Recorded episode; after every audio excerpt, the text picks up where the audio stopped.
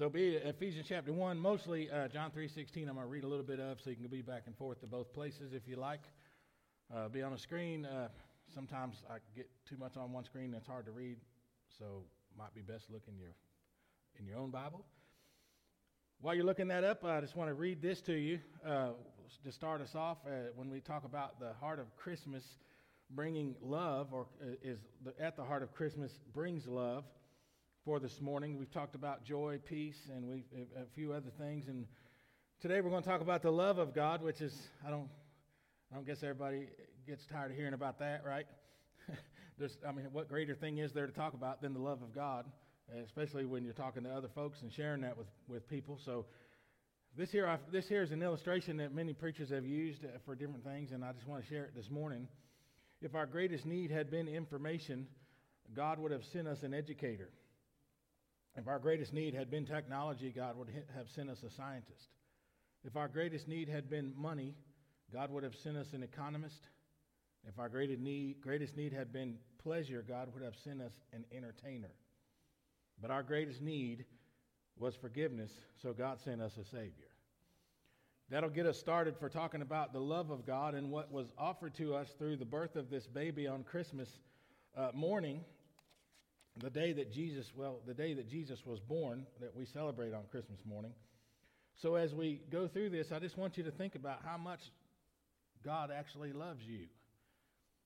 You know, and I think it's easy for the believer, it's easy for the Christian to become habitual about our, our worship and our service and our Bible studies and our prayer time and really fall into a trap of not not necessarily forgetting that God loves us, but sometimes getting away from how much God loves us. Okay? So just kind of think about that as we go through this. Uh, last week, y'all, I heard a few comments after church saying, uh, asking me if I was sick because I went a little short. It could happen again today. I don't know, but I'm not sick. So we just we just talk about say it and get off the stage and go on, right? so here we are in John chapter three. Well, here you guys are. Let me get over there. John chapter three, in verse really verse 16 is what everybody memorizes, isn't it? Which is fine to memorize because it's important. It's a valuable thing to share with folks. But we're going to read around it a little bit today and I want to I want to share what it says from verse 14 on through to verse 21, I believe we're going to go. It says this in verse 14 As Moses lifted up the serpent in the wilderness, even so must the Son of Man be lifted up, so that whoever believes will, uh, will in him have eternal life. And here it is, verse 16 For God so loved the world that he gave his only begotten Son, that whoever believes in him shall not perish, but have eternal life. As we continue to read in verse 17, keeping in mind that we're thinking about the birth of Jesus on that, uh, on that day eh, when Joseph and Mary were looking for a place to stay, and here comes this baby boy into the world that would be the fulfillment of the promises of God, not because he has to, but because he wants to because he loves us. I think verse 17 says, For God did not send the Son into the world to judge the world, but that the world might be saved through him. Going on into verse 18, he who believes in him is not judged. He who does not believe has been judged already because he has not believed in the name of the only begotten Son of God. This is the judgment, verse 19, that the light has come into the world, and men love the darkness rather than light, for their deeds were evil. For everyone who does evil hates the light and does not come to the light, for fear that his deeds will be exposed. And then finally, verse 21 But he who practices the truth comes to the light, so that his deeds may be manifested as, he, as having been wrought in God. So that's a lot more to it than just whosoever believes can be saved, isn't it? There's a lot more that is being said in John's gospel about the love of God and how it's offered, but also not only so how it's offered, but how it's received. You see, you can love people all you want to, but they don't have to receive your love. And people can love you all you want them to, but unless you receive that love, it's not having the effect that it was intended. And that's what Christmas is hopefully there to remind us about. How, just how much God loved and who God loved, right? And how and, wh- and why, all of those things. You know, God so loved the world that he gave. Okay, so I want, I want to pause before I go too fast. You can tell people you love them all day long. But if there's no if there's nothing behind that, it becomes questionable, doesn't it? And that's true for everybody. That's true for me, it's true for you, it's true for people in your life. You know who cares about you. And you and whoever you care about, they know if you care about them just by the way that you act, just by the way that by the way that you love them, not the way that you say it, but the way that you do it. The way that you express that. I mean, I could tell my wife every day for the rest of our lives that I love her, but if I ain't never there and I act like I don't want her to be around, what does that say to her? Right? I mean, it's pretty, she's going to come to a conclusion at some point that maybe the words coming out of my mouth aren't real. That's the way love works. G- love gives. That's what love does. God is giving us that, ex, uh, that uh, He's giving us that example. The, the, the only, the best example that we could think of on how to give is watch how God did it. For God so loved the world that He gave. And that's what love does. Love gives. Not necessarily always money, but sometimes. Not necessarily always time, but sometimes. Not necessarily almost some kind of other sacrifice, but sometimes. I think there's probably somebody in this world somewhere. I wouldn't know, I wouldn't be able to know who it was, but they would say that I love them so much that I stay away from them. just because they, they just don't like me, I guess. You know? So some, it's just a matter of what God is leading us to do. How do we love the world? How do we love our neighbors? We do something for them. We show them something. We care for them in certain ways. You see, God, giving is how God expresses His love. So I would, I would just go ahead and jump into uh, accepting the fact that that's how He wants us to love by giving to one another. Don't be takers, be givers. It's the takers in your life that cause you the most stress, isn't it? The, the ones who are, are, only takers. They, all they want to do is take, take, and take, and there's never any give, and it becomes a stressful relationship. We're, we're created to give. We're created to love. We, in this context, we can take the word give and the word love and make them interchangeable if we're going to follow the way the Lord teaches us, the way He shows us how to be, what He created us to be. He created us to love the world so much that we give. Now, we, we are not going to give the same thing that God gave, but we're going to give in the same way that God gave. Because when God came into the world, He sent Jesus into the world, He came to give it all for you. Because that's what it took to love you the way He loves you. Because He loves you so much, He, does, he doesn't want you to be separated from Him. He, he loves you so much that He doesn't want you to suffer consequences for your own behavior. He loves you so much that He sees your helplessness and did something about it. He gave. Giving is the heart of God, it's the heart of Christmas. This is why we exchange gifts, isn't it? This is the entire reason that we exchange gifts at Christmas time. There was a little boy one time. Uh, he, uh, his parents got him up early. He got his parents up early, and they did what every family does, and they sit around the Christmas tree opening up all their gifts and having a good time while the parents are half asleep, still in their PJs, and the kids are running around in the yard in their PJs playing with whatever toys they got. And the dad asked the little boy, he said, Did you get everything you wanted for Christmas this year? And the boy says, Well, not really, but it's not really my birthday either, so it's okay. See, the little boy understood what it's about. He was happy to get, he was happy to receive the love that was shown to him on Christmas morning, but he understood the greater love that was shown to him through Jesus and why we celebrate Christmas. Why we celebrate the birth of this baby, how important it is. See, God is not a taker. God doesn't take. Isn't that great? Imagine if we had a, a, a God who was, all he did was just take, take, and take. But we have a God who doesn't need from us. So he's not going to take from us. In fact, he has what we need. And he loves us so much that he offers it to us in amazing ways, spectacular ways. Can you imagine the things that we preach about and think about at Easter time? Can you imagine all of those things happening to this little baby? You see, nobody wants to think about it that way.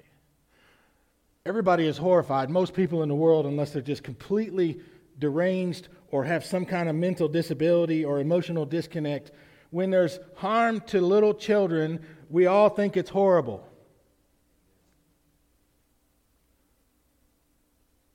But we celebrate this little baby who, who was born into the world. We celebrate this little baby who was born into the world for the purpose of being brutally murdered.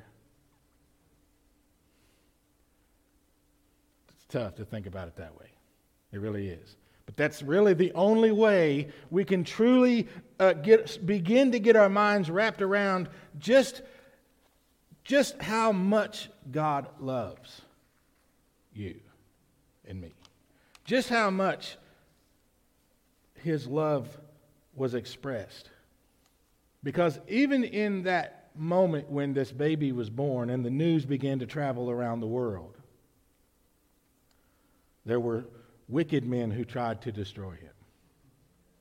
Many other babies, many other babies were slaughtered because of this child. Many bad things happened because of the birth of this child. All so that you and I can experience God's love. Now, I'm, I'm, I'm just going to go on out here and say, with the Lord's help, I can be faithful to this, but I don't want to stop experiencing God's love.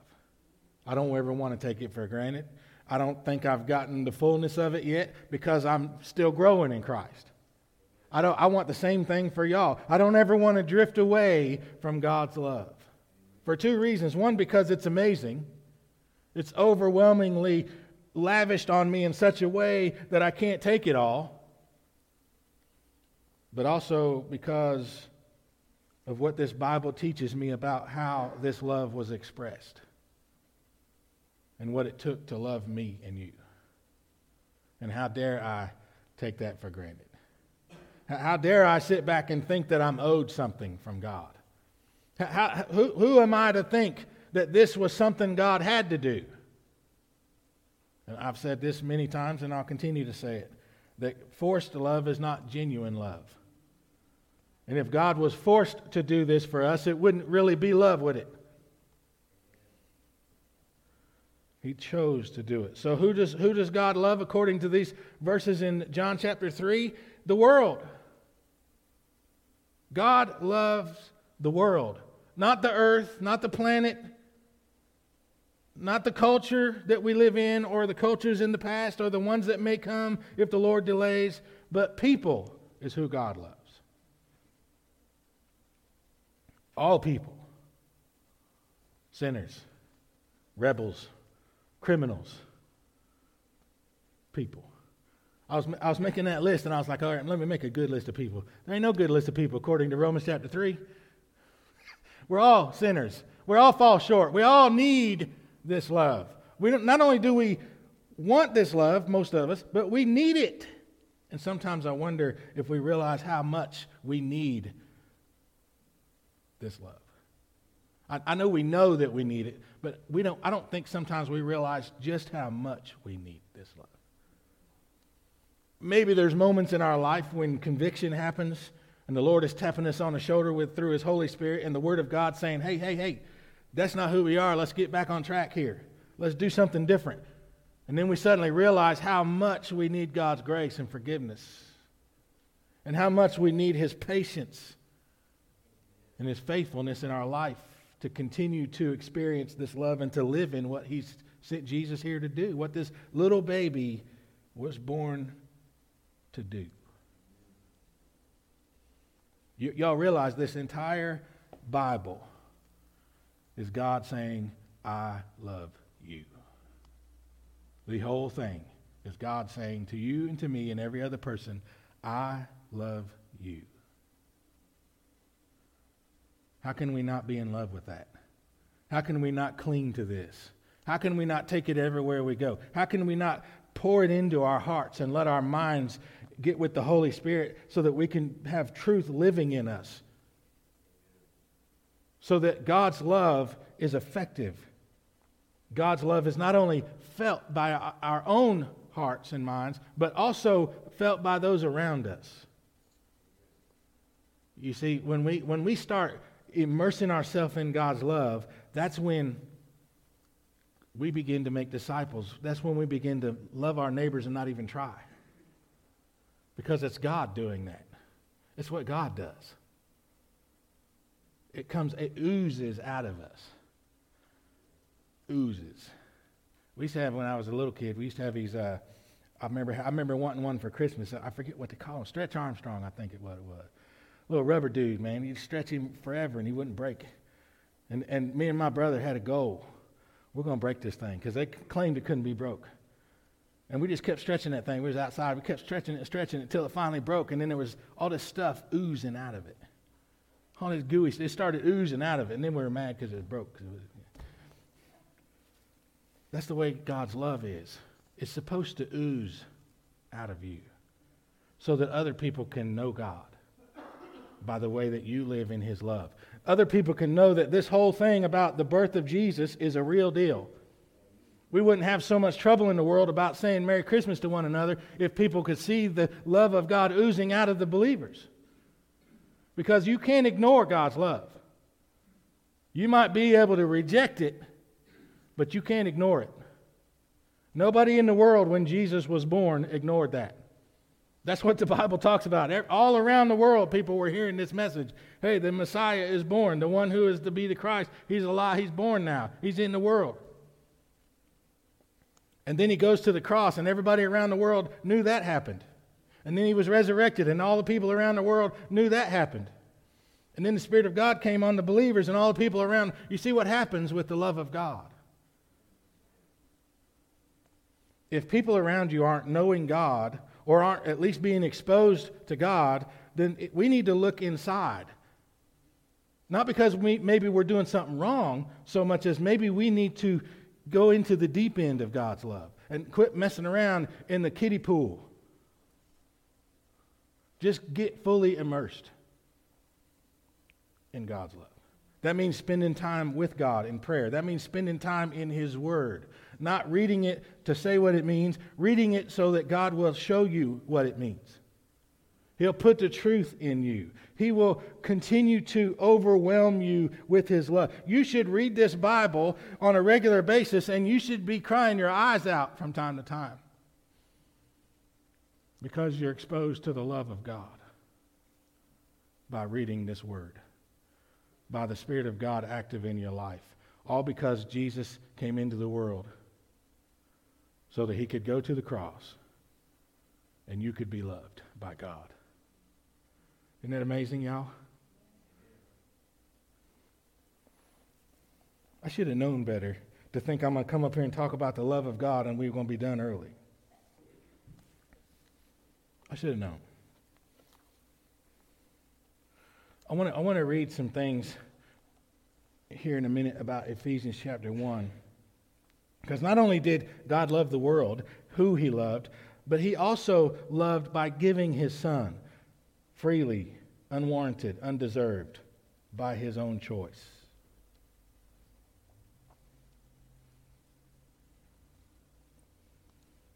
Let me show you why he loves. Whoops. Yeah. Ephesians chapter 1, verses starting in verse 3. This letter is written to the church in Ephesus, and they were living in a time, in a culture where things were really, really really bad in reference to people that were living away from God and contrary to what honors God. Basically, sin everywhere, rampant. You think, you think it's bad in our world today with people just openly and blatantly accepting everything as, as, as permissible. That's the world we live in, I think. It's worse than it ever hasn't been in my life. I'm pretty sure it's been worse other times. But the, the, Ephesians were living in a world that w- was so much worse than it is today. And they get this letter encouraging them and reminding them of who they are and how, just how God has loved them and why He loves them. I think it's amazing. I want to read it. I, am going to try to break it down. I was going to read it through, but it's a little lengthy, but, so I'm going to break it down the best I can. Let's read verses 3 to 5 together here.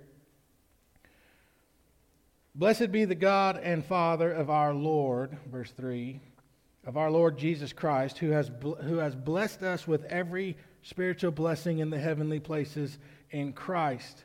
Verse 4 Just as he chose us to, in him before the foundation of the world, that we would uh, be holy and blameless before him in love.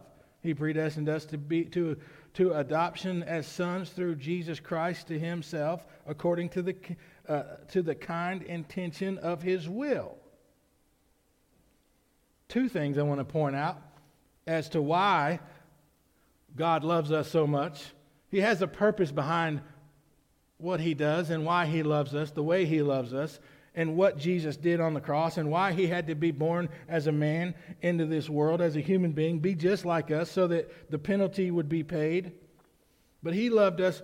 Check this out God loved us before he ever created the world. You want to talk about an early love letter written right? My son, my son used to dream about being married. That was one of his goals in life. And he would run around. He bought that house that he was living in, and he would every now and then he would talk about. I would tell him, I'm like, why don't you get the bathroom like you like it? You know, get the bathroom set up the way you want it. And he's like, well, I would, but I, I don't know if my future wife would like it, so I'm gonna wait. so he's constantly thinking about this girl that isn't even in his life yet. so he's like, he's modeling his house after what he, she might or might not like. That's, that's, that's pre love, y'all. you understand what I'm saying? That's loving somebody before you know them. But on God's, in God's way, He already knew you before He created all of this. He already loves you. He loved you before you ever sinned. He loved you, he loved you before you ever rejected him. And then, in, in, as we read in verse 5, the decision is already made. The plan has already been in place that you and I would be adopted into his family. We ha- it was always in the plan that we would be his. We, we've always had a home with him, we belong there. And anybody, who, anybody who's ever uh, been adopted into a family would, under, would be able to explain, or maybe try to explain to the rest of us, what it's like to not have people who love you, and then suddenly somebody loves you. so we're adopted. We're it was all in the master plan before God created the world, before Adam and Eve decided to rebel against God. Notice at the end of chapter uh, verse 5 it says according to the kind intention of his will. This was God's plan. It's always been God's plan to love us. Now we go to verse 6 and 7. To the praise of the glory of his grace, which he freely bestowed on us in the beloved. In him we have redemption through his blood, the forgiveness of our trespasses, according to the riches of his grace. This is why he loves us. All of this is why he loves us. You ever think about that? You ever sit back in your prayer chair or on your knees or in your bed or riding down the road and just look up and say, Lord, why do you love me so much?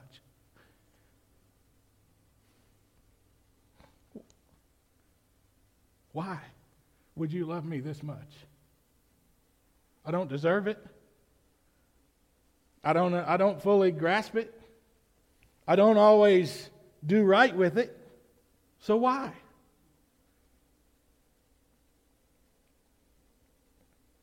His love is offered to us at the birth of Jesus. When Jesus comes into the world, it's God bringing into, into, into truth, into being, His grace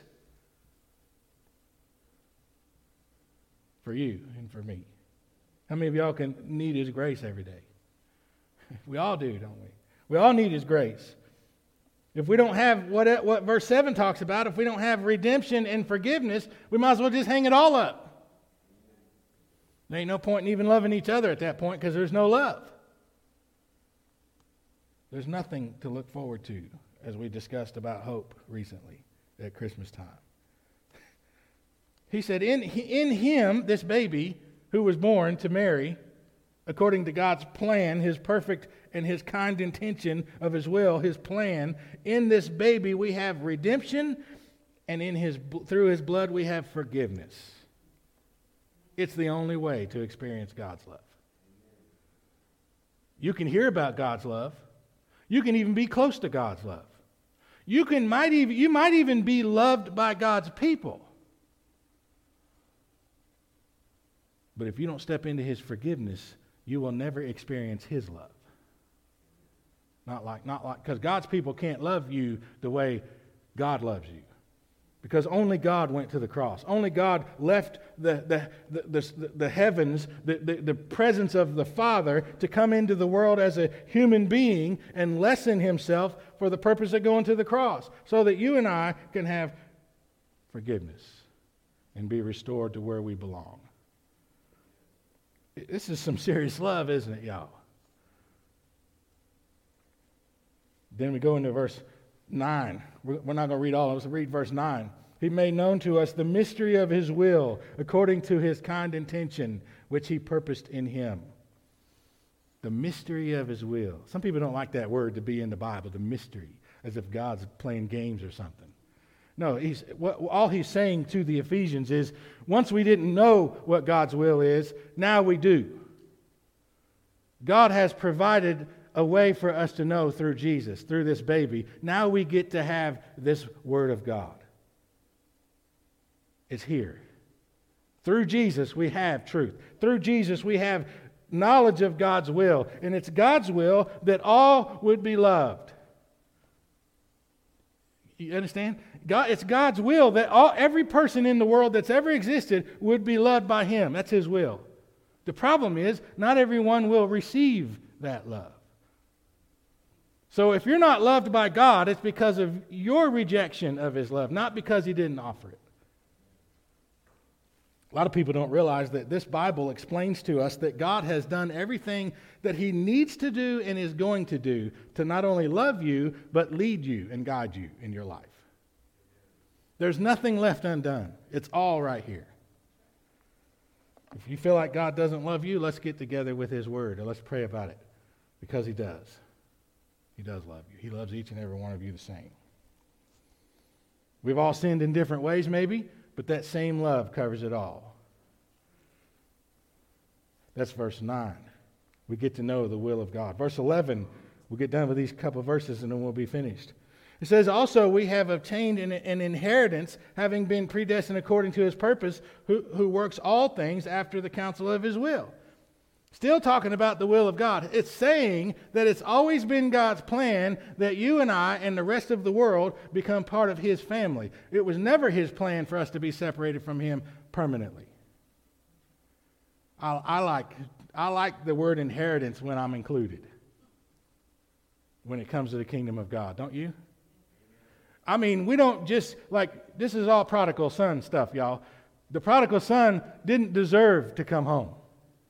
He didn't deserve to even be with the servants for the horrific treatment that he displayed against his father. But he was not only invited in, he was ushered in quickly by the Father and restored to his rightful place. And he had a seat at the table. And, when, and I have to imagine if that parable played out, when the father did pass away, that son still stood to have an inheritance again. It wasn't like he spent it all and, okay, you're out. No. It was an expensive lesson for the father to pay for so the son could know how much he's loved. You get it? The lesson was costly for us to know how much the Father loves us. It cost Jesus his life, the blood, the treatment, the horrific scene that we call the crucifixion. That's how much it costs for us to be loved. And, and when we think about Christmas morning, and we think about this, we tell the story uh, in Luke chapter 2 about the baby who was born to become the Savior of the world. Sometimes I wonder if we don't disconnect that horrible scene with what's happened on Christmas morning. And I think that's a, a, mistake if that's what we do. Because babies are cute, right? They're innocent. Well, most babies are. They're just innocent. They, they're, they're, they're almost they're almost perfect because if they don't sin when they're first born, right? They just sit there and slobber all over themselves and cry and eat and do other things. And all the ladies come running over, oh, let me see the baby. But all these people come from all around the world to look at this baby.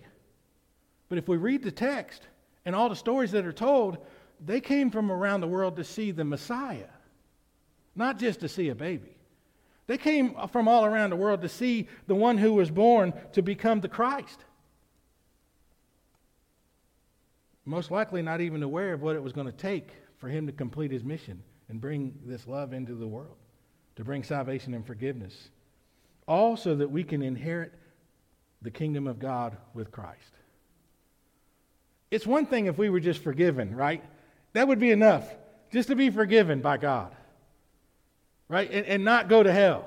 Because that's where most people's salvation stays. They just don't want to go to hell. And because that's all there is to it, they stop seeking the love of God right there. And they're just like, ooh, at least I'm not going to hell. Totally missing out on what Jesus died for. Jesus died because you are created to be loved by God.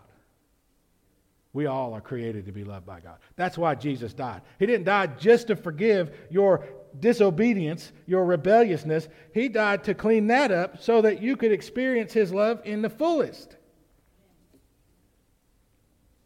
So we have this inheritance. That's what the birth of Jesus brings into the world the inheritance for those who would believe. And then finally, eh, well, not really finally, there's two more verses. Verse 13 says, In him you also, after listening to the message of truth, the gospel of your salvation, having also believed, you were sealed in him with the Holy Spirit of promise. Salvation, y'all. Escaping the punishment for sin, which Romans chapter 3 once again tells us the punishment for sin is death. Romans chapter 6, excuse me. The punishment for sin is death. That means total separation from God for eternity, solving the problem of sin and also filling the need to be loved. All in one thing. Everybody in this room has a need to be loved, whether you admit it or not. There's some people just like, hey, I, I, I like being by myself. I'm a loner. I, I do my thing. Well, that's, that's, that's fine. That's your personality. But we were created to be loved by God. And if you're not loved by God, you're missing something. And I think you probably know that to some degree. Salvation is why this baby comes into the world. Salvation not just for anybody, but for all people. See, God, for God so loved the world. This baby came into the world for the world, for the people. And then it says in this last verse we'll look at, Ephesians chapter uh, 1, verse 14, who is, who is given as a pledge, talking about the Holy Spirit in verse 13, who is given as a pledge of our inheritance with a view to the redemption of God's own possessions to the praise of his glory. You get the gift of the Holy Spirit, you get the presence of God. And it's just a little bit until we leave this world and go into eternity with God and get the fullness. Can you imagine? Imagine if you sit back and ever think and realize how much God loves you, or at least get a good picture of it, and you're overwhelmed by it, and you can't imagine why you get so much love. And then when we leave this world and we go into His presence, how much greater is that love going to be? There's nothing there in the presence of God, in eternity with God. There's nothing there to interfere with this love transaction. Nothing like sin, nothing like our own thoughts, our own attitudes, nothing like persecution. It's all just us and God. Praise the Lord. And realizing, it keeps saying, to the praise of his glory. You ever notice that in this scripture? To the praise of his glory. See, all of this love, all of this salvation, all of this grace, this forgiveness, this redemption, all of this uh, truth being exposed, the will of God, it's all so that God can be glorified all throughout his creation. See, God is great. God is good. I'll give you something else to look at. God is, God is, there's no one greater, no one better. Nothing compares to our Creator, our Lord. Nothing. No one, no group of ones, nothing. He doesn't have to prove himself to anybody. He's not in competition with anybody. He just wants to love you. His question is, do you love me? That's what it always comes down to. Every time it comes down to that. Do you love me, is what he's saying. And we can sit here in church saying, I love God. We can sit at home and saying, I love God. We can even hang stuff on our walls in our house and say how much we love God. But God sees how much we love Him. God sees how much we love Him by how much we love each other, by how much we love others, by what we do, by how we do it if our words match our actions, as James tries to teach us. Faith without deeds is dead, right? The first act of faith is do you believe that Jesus is the Christ? Do you see how much God loves you? And do you want to experience that love? Do you want to receive that love? If so, we stop, we rebel. We stop hating God. We stop rebelling against God, harming God, telling God that we don't love Him, and we just stop being a sinner. That's what repentance is. That's our first act of love toward God.